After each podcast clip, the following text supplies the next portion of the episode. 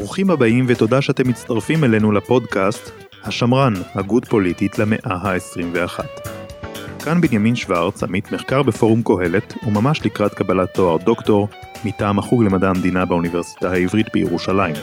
במהלך הפודקאסט נעסוק ברעיונות ובהוגי הדעות הגדולים בהיסטוריה של המחשבה הפוליטית המערבית, וברלוונטיות שלהם למאה ה-21. נדון במחלוקות העמוקות שבין ימין לשמאל במדינת ישראל ובמדינות אחרות בעולם. וגם ננסה להבין מהי חשיבה פוליטית שמרנית, וכיצד היא יכולה לספק תשובות לאתגרים החברתיים, הכלכליים והפוליטיים של דורנו. השמרן הוא פודקאסט מבית פורום קהלת, מכון מחקר הפועל להבטחת עתידה של ישראל כמדינת הלאום של העם היהודי, לחיזוק הדמוקרטיה הייצוגית, הרחבת חירויות הפרט והעמקת עקרונות השוק. למידע נוסף על פורום קהלת, חפשו אותנו בגוגל וכמובן גם בפייסבוק ובטוויטר. האורח שלנו גדל בפתח תקווה וברעננה, שירת ביחידת מודיעין מוטסת בחיל האוויר, בעל תואר ראשון בפילוסופיה ופסיכולוגיה מאוניברסיטת תל אביב, ותואר שני ושלישי בפילוסופיה מהאוניברסיטה העברית בירושלים. הוא מומחה למדיניות, הקים תוכניות לימוד בינלאומיות וסמינרים בנושאי ביטחון, כלכלה ומדיניות חוץ. גילוי נאות, אני עצמי הייתי תלמיד שלו באחד הסמינרים האלה. הוא מרצה מבוקש ומהוגי הדעות הבולטים והחשובים בימין הישראלי בעשור האחרון. בעבר היה ראש מערך ההסברה בלשכת ראש הממשלה בנימין נתניהו, ייסד את אתר האינטרנט מידע, והשנה החל לכתוב טור קבוע בעיתון מקור ראשון. גבירותיי ורבותיי, דוקטור רן ברץ. רן, ברוך הבא להשמרן, הגות פוליטית למאה ה-21. ברוך הנמצאים, ברוכים הנמצאים. אה, לפני שנתחיל בשיחה, אה, רק אומר למי שרוצה להתרשם מהטקסטים והרעיונות של רן ברץ, אפשר למצוא אותם באתר האינטרנט מידע.org.il, ברשתות החברתיות ובאתר האינטרנט של מקור ראשון. בשנים האחרונות אפשר לזהות שתי מגמות, אמנם סותרות אבל כרוכות זו בזו, ביחס של החברה הישראלית לזאב ז'בוטינסקי כמעט 80 שנה לאחר מותו. מצד אחד ז'בוטינסקי מהווה יותר ויותר מקור סמכות שמשתמשים בו כדי להצדיק דעות פוליטיות מסוימות ולדחות אחרות. מצד שני אנחנו רואים שמשתמשים בו שני הכוחות המרכזיים בפוליטיקה המתנגשים אחד בשני בעוצמה. יש ז'בוטינסקי של הימין ויש ז'בוטינסקי של השמאל. יש ז'בוטינסקי של שוק חופשי ויש ז'בוטינסקי של מדיניות סוציאלית. יש ז'בוטינסקי של קיר ברזל ויש ז'בוטינסקי של מדינה עם ראש ממשלה יהודי וסגן ערבי. יש ז'בוטינסקי של דמוקרטיה ייצוגית שבה הרוב קובע, ויש ז'בוטינסקי של עליונות חירות הפרט על הכרעת הרוב. בתוך המבוכה הזאת אנחנו צריכים מורה דרך למורשתו הפוליטית של זאב ז'בוטינסקי. רן, אתה התמודדת בכתיבה שלך עם השאלות האלה, ונשמח אם תשתף אותנו בתובנות שלך. אבל קודם כל, האם תוכל לתת איזה רקע כללי על האיש ולדימיר זאב ז'בוטינסקי, מתי הוא נולד, איפה הוא גדל, מה היו מקורות ההשראה בצעירותו למחשבה שלו על שאלות של חברה, כלכלה, לאומיות, ובהמשך לתמיכה ברעיון הציוני. טוב, קורות החיים של ז'בוטינסקי הם מאוד מאוד ענפים, היה אדם מאוד עסוק, חי 60 שנה, מ-1880 עד 1940, ואלה השנים כמובן המכוננות של התנועה הציונית, mm-hmm. שעבר גם את מלחמת העולם הראשונה, גדל משפחה ענייה, אביו נפטר כשהוא היה צעיר, גדל עם אחותו ואימו. מזרח אירופה. היה, כן, באודסה, היה מאוד מאוד אה, מוכשר, כתב אה, שירים, התחיל לכתוב מאמרים, ולמד שפות, היה לו כישרון אה, בלתי רגיל לשפות, דיבר על בוריין באופן שוטף, הרבה שפות אירופאיות. בתור בחור צעיר גם למד יוונית ולטינית, מאוחר יותר בחייו, הוא אמר שהוא קצת שכח את השפות האלה, אבל עדיין היה ברור שהוא יודע. אה, במסגרת הזאת, אה, בתור אה, בחור צעיר, הוא הגיע לאיטליה, שם הוא למד פילוסופיה וכלכלה, קצת קיבל השכלה. זאת הייתה תקופה כנראה מבחינה אינטלקטואלית אחת המכוננות אולי הכי חשובה בחייו. וגם בעקבות ההתנסות הזאת הוא התחיל להתקרב לציונות, כשבעצם הדבר שהפך אותו לציוני, אפשר להגיד, זה התמודדות עם הפרעות במזרח אירופה. ובמיוחד 1903 אה, בקישינב הוא כבר היה mm-hmm. בתנועת ההגנה מה שנקרא וכולי, אבל ב-1903 כשהוא בן 23 פגש את אה, ביאליק בקישינב, הם באו לשם כדי לכסות את האירוע. ומאותו רגע הוא בעצם אה, החליט שהדבר הכי חשוב לעם היהודי זה להקים מדינה שבה הוא יהווה רוב, וזה מאז ועד סוף חייו הנחה אותו באופן מוחלט אפשר להגיד, זאת אומרת הוא היה משועבד לחלוטין לרעיון הציוני. אבל ההגעה שלו ב-1903 עם uh, המפגש עם פרעות קישינב וההצטרפות לתנועה הציונית, כמו שאתה מתאר, היא מהלך טבעי שהיינו יכולים לצפות שהוא יקרה, או שבעצם מדובר באיזשהו תהליך של שינוי שז'בוטינסקי עובר מצעירותו האודיסאית איטלקית לקראת הבגרות הציונית. תראה, זה לא מהלך צפוי כי רוב מוחלט של, הציון, של היהודים לא היו ציונים. זאת אומרת, mm. זה היה יוצא דופן אה, להצטרף לתנועה הציונית, בטח בתקופה הזאת. אבל יש משהו בז'בוטינסקי מהכתבים המוקדמים שלו, והכתבים המוקדמים שלו לפני שהוא מחויב פוליטית הם כמובן מבחינתי גם יותר משקפים, כן, אחר כך mm-hmm. הוא כבר עושה בכתיבה שלו, חלק מהכתיבה היא תעמולה, חלק היא גיוס, חלק היא, אה, כן, ויכוח דיפלומטיה. פוליטי, דיפלומטיה.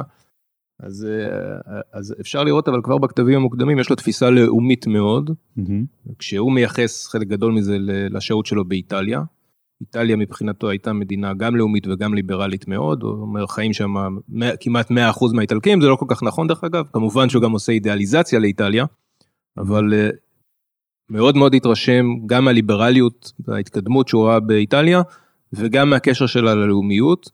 מהבחינה הזאת, אה, אני חושב שכן, יש משהו במהלך חייו שגורם לו להסב את הרעיונות הפוליטיים של אירופה באותו זמן, לעולם היהודי שממנו הוא בא ושאותו mm. הוא מכיר.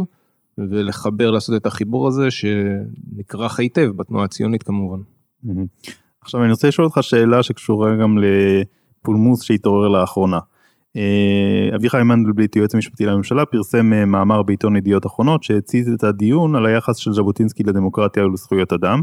מנדלבליט טען שז'בוטינסקי הבחין בין דמוקרטיה פורמלית ומהותית. הוא ציטט את ז'בוטינסקי ואני מביא את הציטוט שלו. דמוקרטיה פירושה חופש, גם שלטון הנתמך על ידי רוב יכול לשלול את החופש. מטרתה של הדמוקרטיה היא להבטיח למיעוט השפעה על מהלך העניינים של המדינה, וגם, שטות היא לזהות את שלטון הרוב עם תמצית הדמוקרטיה והחירות.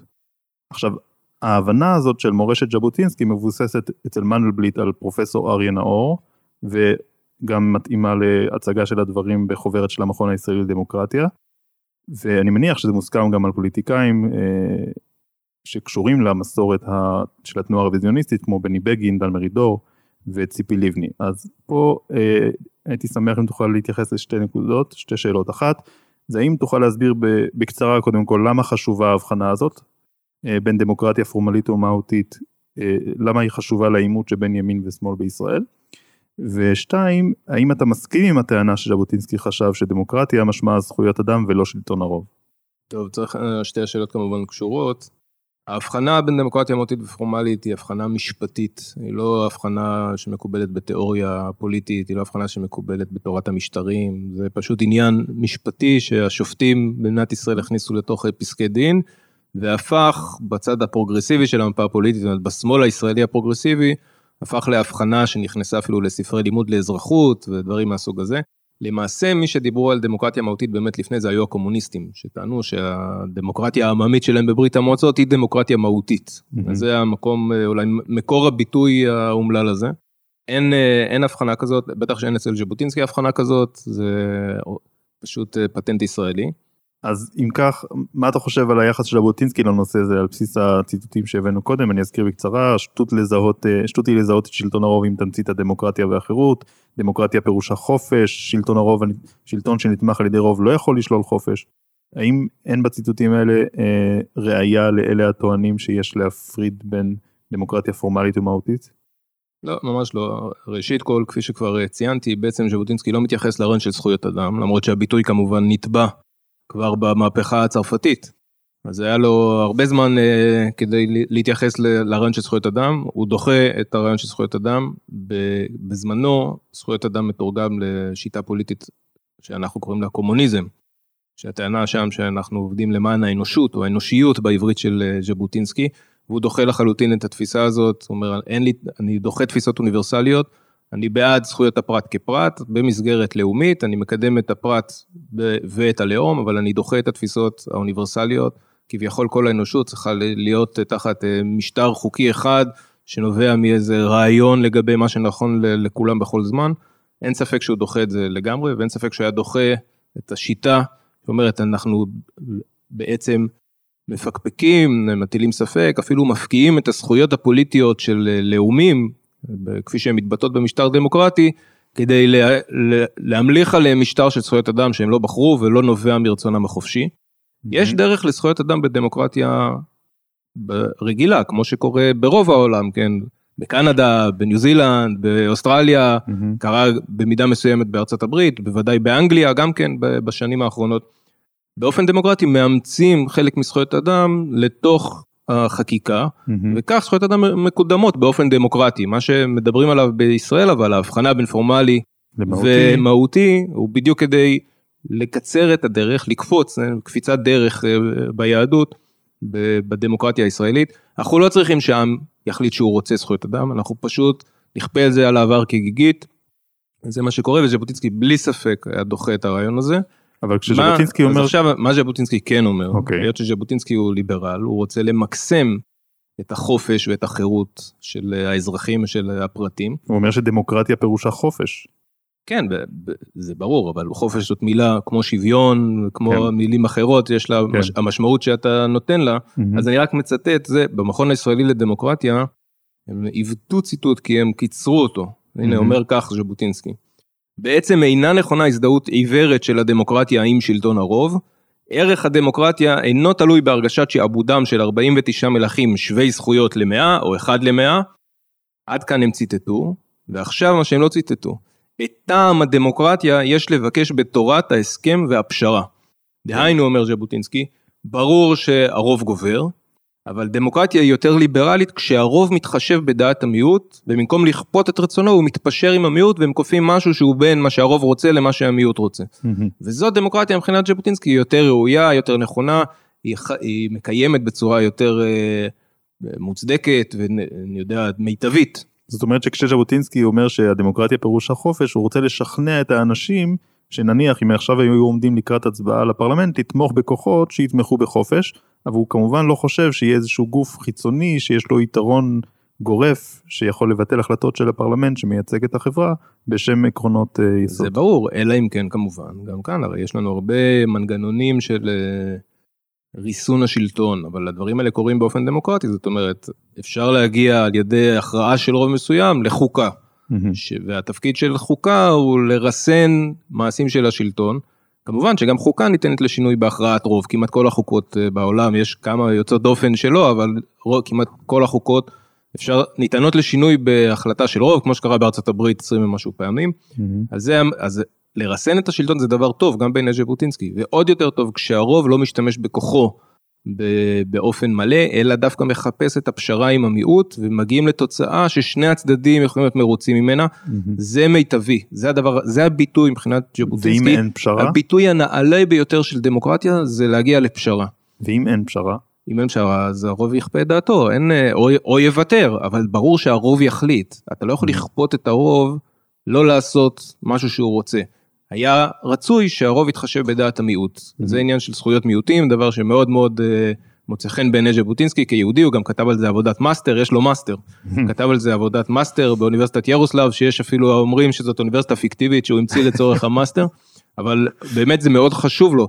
הנקודה היא שפשרה הפוכה לחלוטין למה שרוצים, uh, לטענה על ההבחנה בין פורמלית ומהותית, כי בבית משפט אין פשרה, בית משפט זאת הכרעה בינארית, אחד mm-hmm. או אפס, צודק, כן. לא צודק, החוק כן. שריר או החוק בטל. וז'בוטינסקי רוצה משהו אחר לחלוטין, כל התפיסה שלו של דמוקרטיה, תפיסה שונה ממה שמנסים לייחס לו, וזה פשוט עוול. לגבי אריה נאור שמצוטט אצל מנדלבליט, מנדלבליט כן.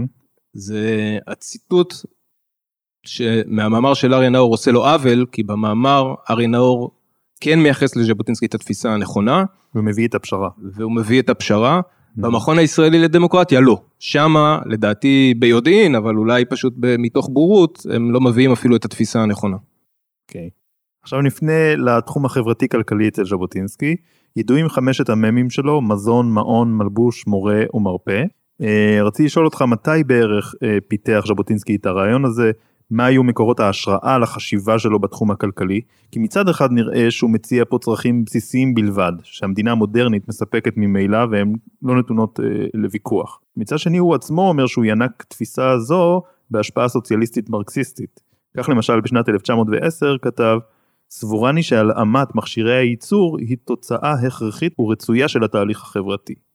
אז איך אפשר ליישב בין הדברים? האם, האם אנחנו רואים את uh, חמשת המ"מים כרצון ושאיפה לספק צרכים מאוד מאוד בסיסיים שהם ממילא נתונים בחברה המודרנית, ומצד שני uh, היניקה ממקורות סוציאליסטיים מרקסיסטיים אצל ז'בוטינסקי. טוב, אני חושב שאתה עושה לו עוול כאן, אני צריך לראות את ההקשר של הציטוט שהבאת, כי אין ספק שבמהלך רוב חייו, ז'בוטינסקי בעצם נלחם... זה היה בשנת 1910, זאת אומרת, כן. באמת שלב מאוד מוקדם אצל ז'בוטינסקי. כן, טוב, 1910 לא כזה מוקדם, אבל ברור לגמרי שבשנות ה-20 וה-30, הוא הופך, בעצם הוא מקים בתוך התנועה הציונית אלטרנטיבה לציונות הסוציאליסטית. זה מפעל חייו, הציונות הרוויזיוניסטית שהוא הקים, mm-hmm. הוא הקים הרבה מוסדות, אבל הציונות הרוויזיוניסטית זה כנראה המוסד הכי חשוב. Mm-hmm. זה, הוא כולו מענה לתפיסה הציונית הסוציאליסטית, והוא כולו מאבק בציונות הסוציאליסטית, כולל בארץ ישראל, כולל בקונגרס וכולל בעולם. Mm-hmm.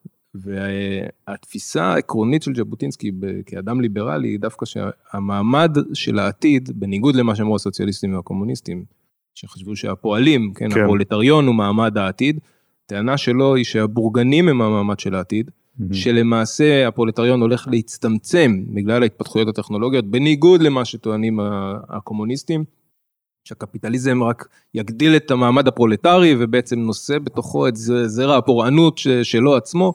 ז'בוטינסקי טוען את ההפך הגמור, כמובן שבוויכוח ההיסטורי ז'בוטינסקי צדק והקומוניסטים טעו, כן. על זה אין ויכוח. טוען שהבורגנות היא המעמד של העתיד, ושבזכות כלכלה חופשית השפע העולמי ילך ויגדל. כן. וגם בסופו של דבר שהמשטר הקפיטליסטי, הליברלי, החירותי, הולך להעביר מן העולם את בעיית העוני.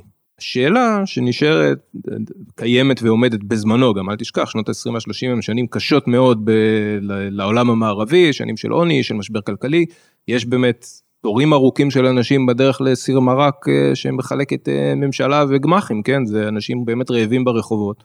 אז השאלה של העוני בזמן הזה מאוד הציקה לו ומאוד הטרידה אותו, ולכן יש לו התייחסות מורכבת לתפקיד המדינה ביחס לשאלות אה, העוני והמצוקה והסעד, אבל כל זה מתוך תפיסה עקרונית שמה שהולך באמת להעביר את העוני מן העולם זאת הבורגנות והשיטה הקפיטליסטית. את זה אני יכול להוכיח לך בציטוטים, אין שום בעיה. Mm-hmm. זאת אומרת, כל התפיסה של הממים היא בתוך עולם שעדיין סובל מעוני. אבל האם אתה מוכן להכיר בפירוש ההיסטורי הזה שמופיע גם בספר של אה, נטקוביץ' אה, שיצא לאחרונה בהוצאת מגנס, שאומר שבשלב מוקדם יותר בחיים שלו, בקריירה ההגותית שלו כסופר, כעיתונאי, היה ההיבט הסוציאליסטי-מרקסיסטי כרקע לחשיבה של ז'בוטינסקי, ושהוא ינק עקרונות כאלה מפרופסורים שהוא הכיר, הוא למד מהם באיטליה וכדומה. תראה, אני, השאל, כשאומרים ינק, זה אומר שאנחנו בבגרותו, אנחנו מזהים את הניצנים שנשתלו בצעירותו, ומה שאנחנו רואים זה בדיוק ההפך, זאת אומרת, mm-hmm. זה שהוא שמע סוציאליסטים, לא יכולת לחיות באירופה. מבין 1848 ועד 1980 בלי, גם היום אתה לא יכול ללמוד באוניברסיטת תל אביב בלי ללמוד מרקס. Mm-hmm. ברור שהוא שמע, אבל הוא בעיקר התעמת נגד הרעיונות האלה ולא אימץ אותם, אז אפשר, כן, okay. אוקיי. שמע אותם, הושפע מהם ודחה אותם. זאת ההיסטוריה האמיתית. אוקיי, okay, עכשיו אני רוצה לשאול כמה אה, שאלות שהן פחות עקרוניות אבסטרקטיות, אלא שאלות שהן יותר קשורות לתוכניות של ז'בוטינסקי למדינה העברית עצמה שתקום.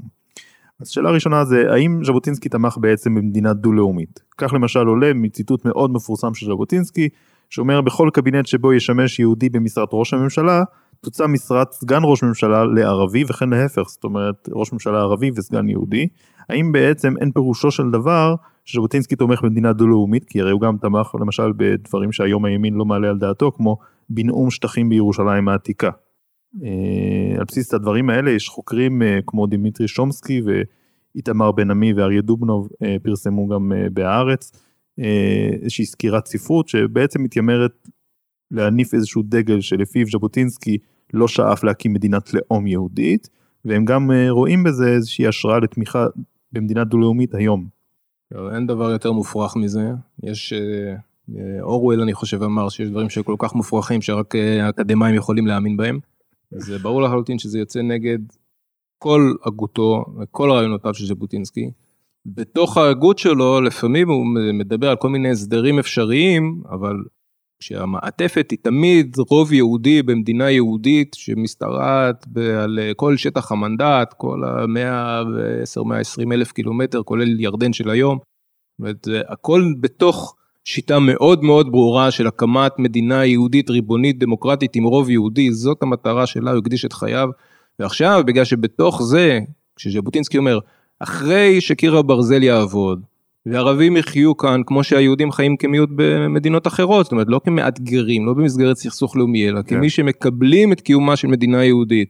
נגיע להסדרים כמעט אוטופיים, זה בטח לא בא על חשבון החזון שלו, mm-hmm. אלא זה חלק ממימוש החזון שלו, ולכן הפרשנות הזאת היא פשוט מופרכת מיסודה.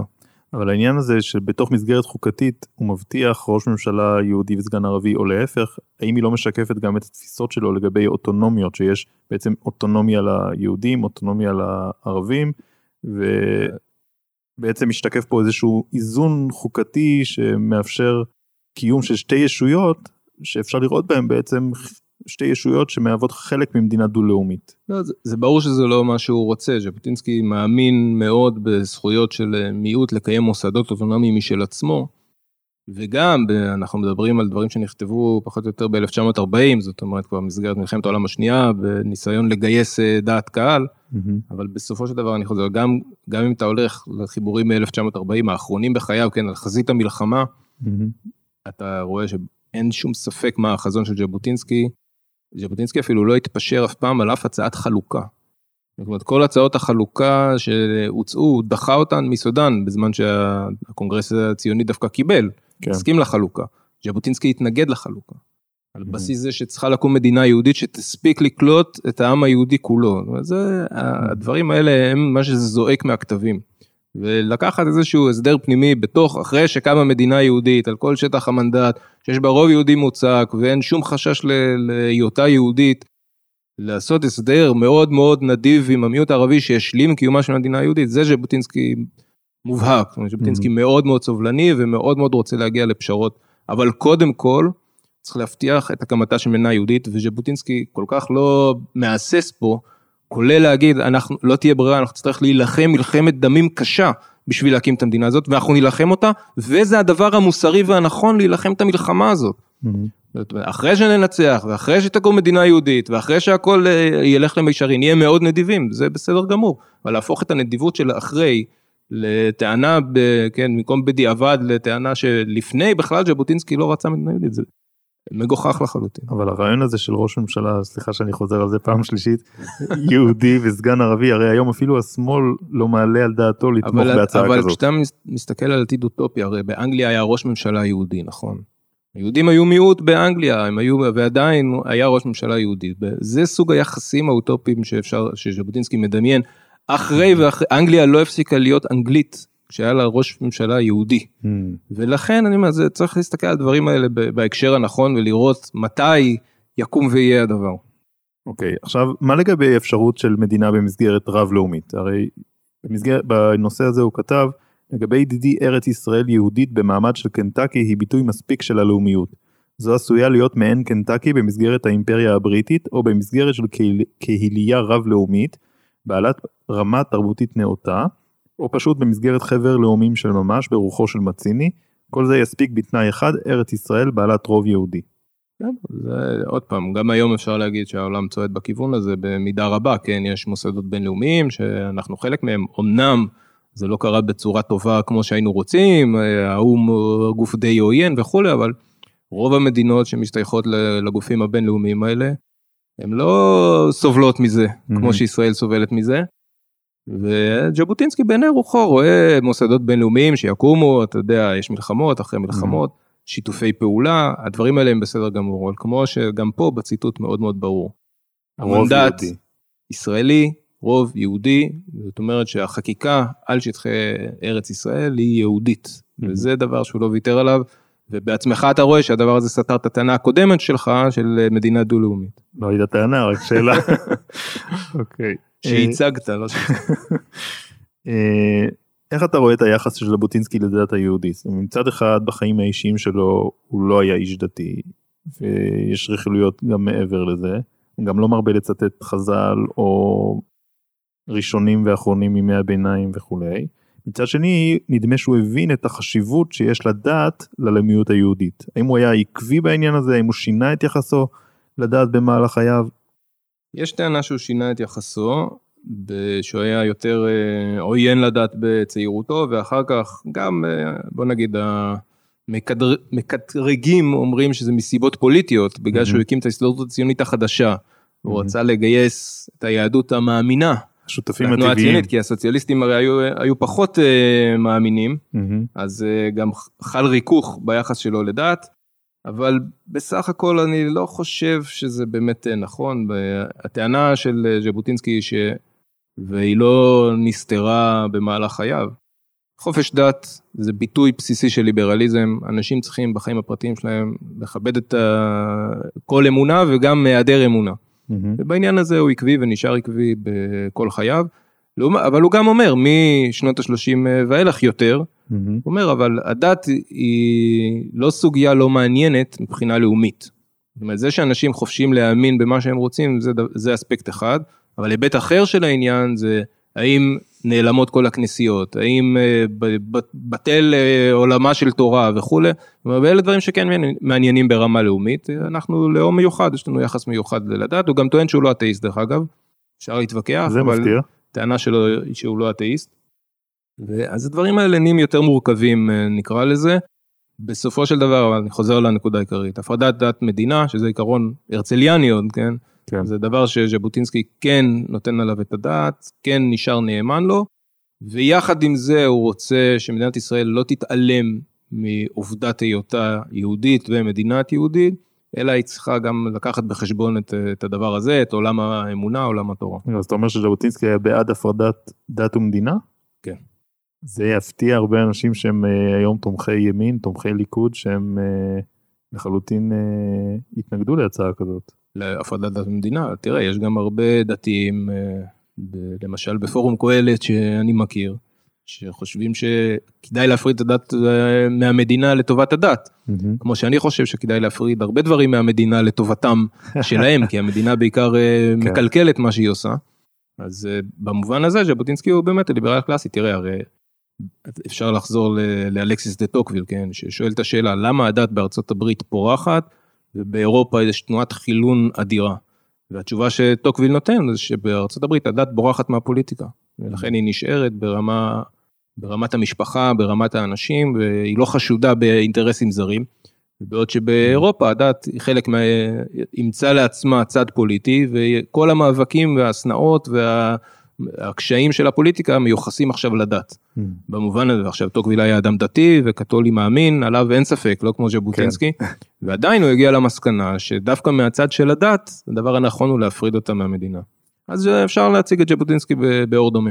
אוקיי, עכשיו נפנה לחלק השלישי של השיחה שלנו, שזה שאלות שהן יותר אקטואליות. אה, אז שאלה אחת זה איך היה ז'בוטינסקי ש... מצד אחד לאומי מאוד, מצד שני ליברלי מאוד, איך הוא היה מתייחס לסוגיה של השלטון הצבאי הישראלי ביהודה ושומרון. כמובן לעצם ההשלכות של זה הן שהמיליוני תושבים פלסטינים שאין להם זכויות פוליטיות בסיסיות. זה לא נכון שאין להם זכויות פוליטיות בסיסיות, יש להם זכויות פוליטיות, היו להם גם זכויות פוליטיות אה, מסוימות לפני זה, וגם הימין תמיד הרי רצה לתת, אה, גם תוכנית של בגין הייתה שתהיה אוטונומיה שזה אומר שתהיה להם, להם מידה מסוימת של שלטון עצמי. Mm-hmm. זה בגין כבר uh, אמר את הדברים האלה. אז ככה שכן, לא, אפשר לדעת מה ז'בוטינסקי היה אומר, אבל ברור שיש פה שני אינטרסים מתנגשים. אחד זה קיומה של אה, מדינת ישראל, שמאוים וחייהם של אזרחי ישראל מאוימים אה, עניינים ביטחוניים וסכסוך לאומי. והצד השני זה הרצון להגדיל את השלטון העצמי והזכויות הפוליטיות של הפלסטינים. במתח הזה אני חושב אנחנו חיים פה במציאות מסוימת כן. במציאות אתה מגיב לפי מה שקורה בשטח mm-hmm. כשאפשר לשחרר את החבל משחררים כשצריך למתוח מותחים וזה לא יותר תלוי במה שהם עושים עם החופש שלהם והזכויות הפוליטיות שלהם מאשר מה שאתה עושה. Mm-hmm. בלית ברירה אתה תגן על עצמך. ובעניין הזה אני חושב ז'בוטינסקי היה חי את אותו מתח בצורה דומה, זאת אומרת ברור לחלוטין שאנחנו לא נסכן את מדינת ישראל לטובת הערבים שחיים כאן, כן. וזה, ומצד שני אנחנו כן רוצים, והשאיפה שלנו היא להגיע איתם לאיזשהו הסדר פוליטי שיאפשר להם לחיות אה, בשלום ובנחת. ז'בוטינסקי כמובן היה בעד לספח הכל, כן, ו, ולהביא לפה עוד יהודים עד שנהיה רוב עוד יותר גדול. עבר הירדן המזרחי. הוא גם הלך, כן, אז היו, כמובן הדמוגרפיה אז הייתה מאוד שונה. כן. אבל, אבל בסך הכל הרעיון הזה צועד ביד ביד מאז ז'בוטינסקי, זה חזון ז'בוטינסקי, גם שליטה בשטח, ואם צריך להילחם נלחמים, מלחמה זה לא דבר רע, כל עוד היא משרתת את המטרה המוסרית של הקמת מדינה יהודית. ובצד השני, אתה, השאיפה להיות כמה שיותר ליברלי, כמה שיותר לכבד את הזכויות ואת החיים של האנשים שכרגע נמצאים איתך בסכסוך לאומי, אבל השאיפה היא תמיד אה, שזה ייפתר. ז'בוטינסקי מאוד מאוד לא תמים, כן, הוא נלחם בשמאל של זמנו וכל המשאים ומתנים, כשהטענה שלו היא תמיד שהערבים, מה שהם רוצים, המינימום שלהם הוא יותר ממה שהציונות יכולה לתת. Mm-hmm. ולכן לא תהיה פשרה. אחרי שישראל תנצח והם יכירו בקיומה כעובדה, אז יכולה להתחיל הפשרה. כל עוד הם חושבים או יש להם תקווה לקבל את כל מה שהם רוצים, אז זה לא יקרה. במובן הזה אני אומר, המתח הזה הוא המתח של החיים שלנו. אין, אין פה משהו מיוחד, רק מי שחושב שאפשר ללכת באחד הקצוות, כן. הוא לדעתי חי באשליה. לא יהיה שלום אה, ושתי מדינות לא יהיו דבר בטוח ש... שבעתיד הנראה לעין, ובצד שני כיבוש מלא של השטח, או אני לא יודע מה, בלי הכרה בזכויות של פלסטינים, בלי התחשבות בתנאי חייהם, זה גם עמדה קיצונית שאני חושב נדחית על ידי רוב הציבור. Mm-hmm. ז'בוטינסקי במתח הזה חי כבר בשנות ה-20 וה-30. אם אנחנו פונים מהיחס לערבים הפלסטינים, אל הערבים הישראלים בעלי עתודות הזהות, אז אה, מצטטים את ז'בוטינסקי כמי שהתנגד להגדרת אופייה הלאומי של מדינה בחוק, וכמי שתמך בשוויון במעמד של השפה העברית והשפה הערבית. אה, איך הוא היה מתייחס אה, לחוק היסוד הלאום שלכאורה נוגד את שתי הנקודות האלה, גם הגדרת אופי הלאומי בחוק וגם היעדר שוויון ביחס בין השפות. תראה, הוא התנגד, גם אני מתנגד, אני גם לא חושב שחוק הלאום זה דבר כל כך מוצלח, אבל זה לא, זה לא התנגדות אה, עקרונית, זה לא שיש פה איזה מהלך פילוסופי עקרוני שאומר לעולם לא נסכים שמדינת ישראל תחוקק חוק שמבטא את אופייה הלאומי, זה לא המצב, ההתנגדות היא התנגדות, אני יודע מה, ב... כשאתה מחוקק חוק כזה זה מראה שהמצב לא טוב, אוקיי? כן. כי רוב המדינות לא צריכות להסביר לעצמם שהן מדינות לאום ואופיין לאומי וכולי. אז ככה שזה מעיד על מצב שהיה עדיף לתקן אותו מאשר לחוקק חוק. חוק, החוק הלאום הוא בעיקר סמלי, אין לו משמעות אמיתית. לגבי השפות זה, זה נכון, ז'בוטינסקי מאוד uh, כיבד את המיעוט הערבי וכן חשב שצריך uh, לתת מעמד שווה בהרבה מאוד דברים, כולל מערכת חינוך, דברים מהסוג הזה, זאת אומרת, זה אפילו לקחת את זה צעד הלאה, אבל בסך הכל, אם תסתכל על תעודות מדינת ישראל, זה חזון ז'בוטינסקי די מתקיים, זאת אומרת, אני יודע שהערבים מתלוננים על קיפוח ואפרטהייד וכולי, אבל עם השנים, אני, אין ספק, אני יכול להראות לך את המספרים, mm-hmm. יש לערבים יותר ויותר זכויות, מאז שכן, יצאנו מהשלטון הצבאי, מהמשטר הצבאי, ומצבם הולך ומשתפר, ויותר ויותר תקציבים אה, מופנים, ויותר ויותר שוויוני, זאת אומרת, mm-hmm. בסך הכל חזון ז'בוטינסקי בעניין הזה מתקיים, יש גם יותר תמיהה. זאת אומרת, יש יותר ויותר ערבים שחיים בתור, כן, שחיים באינטגרציה ב- בישראל. כמובן, תמיד יש מיעוט שהוא מאוד אלים, מאוד צעקני ומאוד עוין, ויש גם חלקים אה, נרחבים בציבור הערבי שלא אוהבים את ישראל, לא צריך mm-hmm. להתעלם אה, מהאמת הזאת, אבל זה תהליך היסטורי, הדברים האלה, בטח איבה לאומית שמבוססת על מלחמות והרבה מאוד אה, כן, קרבות וסכסוכים מעקובים מדם וטרור, זה לא נעלם ביום אחד, זה לא נעלם גם בדור אחד, אבל אפשר לקוות שהמגמה חיובית. אם לא, אז כמו שז'בוטינסקי צריך להתייחס למציאות, אם לא, אז נצטרך לחשוב מה עוד אפשר לעשות כדי לשפר את המצב. לפני כמה שבועות התייחסת בטור שלך במקור ראשון לכנס שהתקיים בנושא שמרנות בישראל וכתבת המונח שמרנות בישראל מחליף את הרוויזיוניזם המקורי אבל שומר על עיקריו. כתבת גם שהקריאות של שמרנים ישראלים ציטוט, ממשיכות את תפיסת העולם של הציונות הרוויזיוניסטית של זאב ז'בוטינסקי. ופה השאלה שלי האם לדעתך ז'בוטינסקי היה שמרן, ובסך הכל הרי אנחנו מדברים על אדם שהיה די מהפכן, אודסאי, איטלקי, פריזאי, ארץ ישראלי, לונדוני, במה היה האיש הזה שמרן? טוב, אז אני מרחיב בטור שם קצת יותר, כשבעצם השמרנות שאני מתייחס אליה, כפי שהיא השתקפה בכנס, זאת לא שמרנות דתית, שזה מה שמקובל בדרך כלל בישראל אה, להגדיר בתור אה, שמרן, שמרן זה אדם אה, דתי, שומר מצוות, אדוק. ו...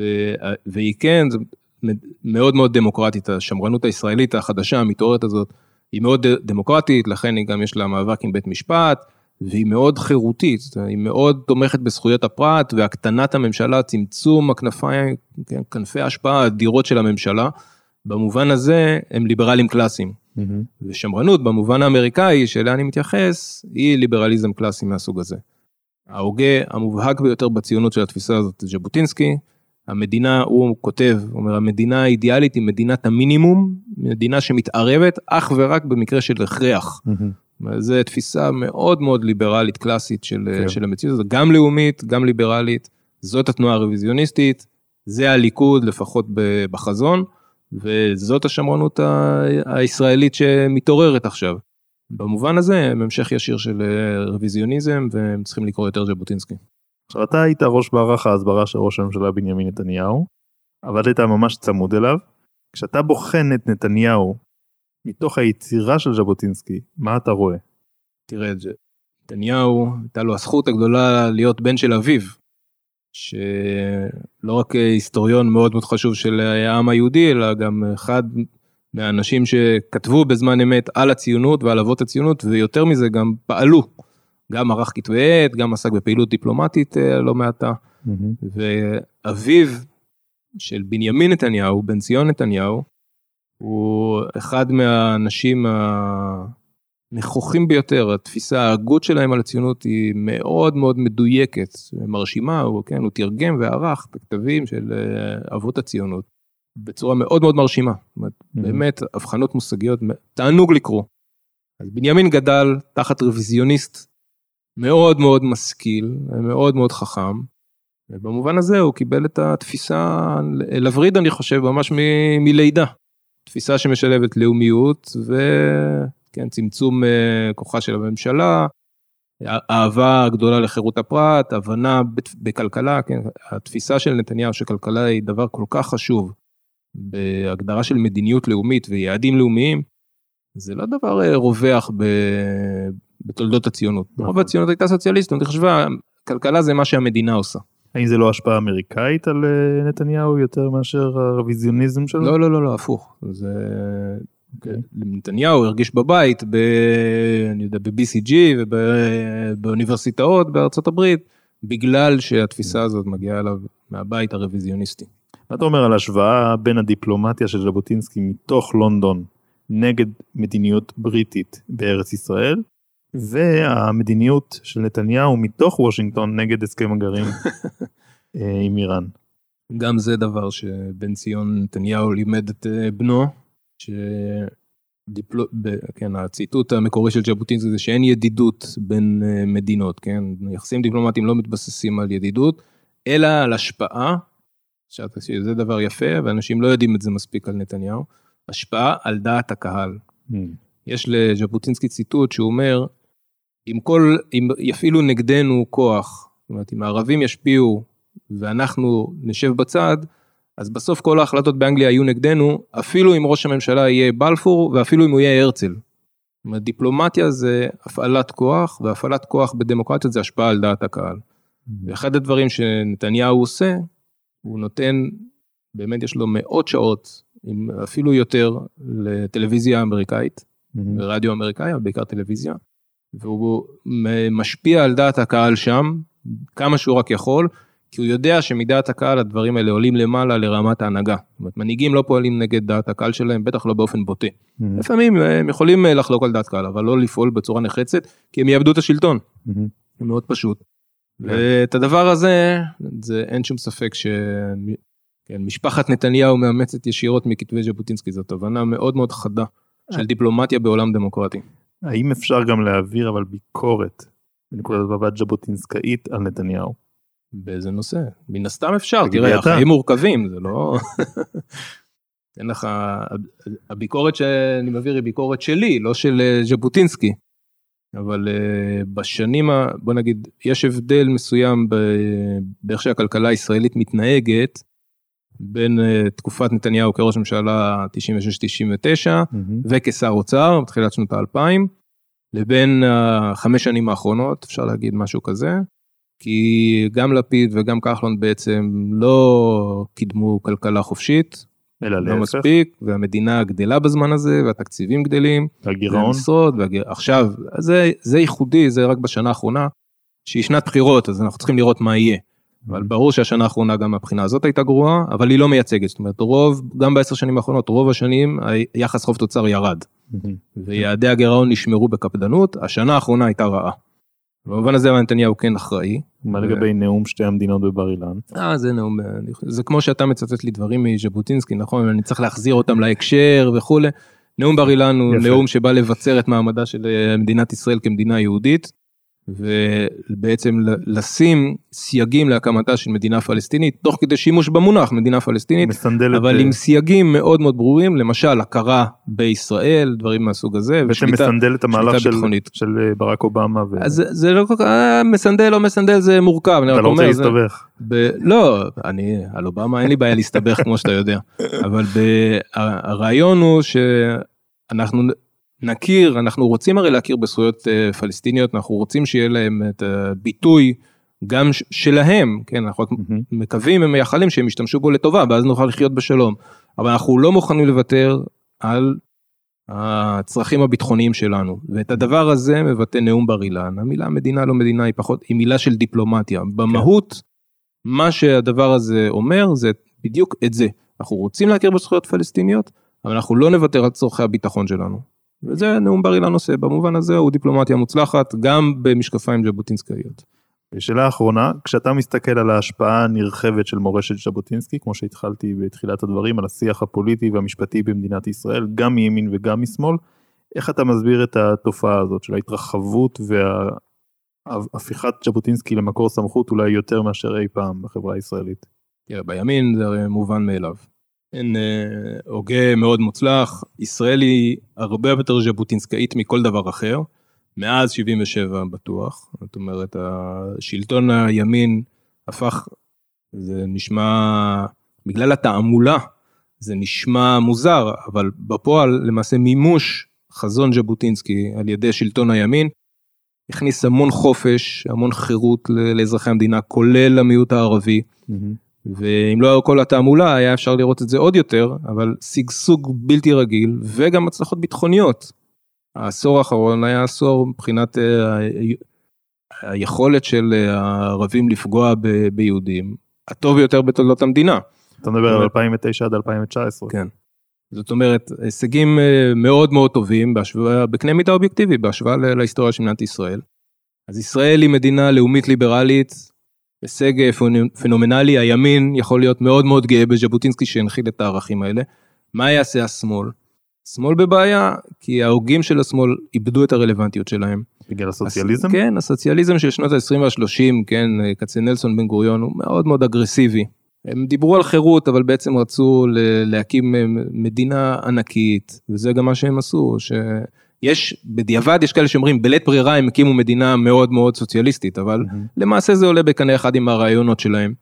וההגות שלהם, כן, אני מאוד אוהב לקרוא כצנלסון, אבל הוא מאוד מאוד ימני בתפיסת יחס הסכסוך שלו, יהודים אה, ערבים, מאוד מאוד ימני. מהמם. גם בן גוריון מאוד מאוד מיליטנטי. עכשיו הם חיו בתקופה שבה זה נצרך, לא, כן, זה לא משנה בכלל ערכים לא ערכים, היה ברור שישראל תקום במלחמה, בן גוריון ידע שתוכרז, מל- שמיד עם קום המדינה תהיה מלחמה. והוא הכשיר את כל היישוב לזה, והוא בנה את צה"ל בשביל זה, והוא עשה... והיום זה נשמע נורא נורא מיליטנטי לשמאל, אז זה גם, השמאל הוא גם מיליטנטי, גם מאוד מאוד ציוני, מאוד נאמן לארץ ישראל, ומאוד לא ליברלי. זה שילוב קטלני, מי אתה יכול אה, להביא, אז הם אומרים, טוב, אנחנו, ז'בוטינסקי היה בעצם שמאל. אין להם משלהם. טוב, תודה רבה רן ברץ, בשמחה. החכמנו מאוד. תודה לך. אני החכמתי.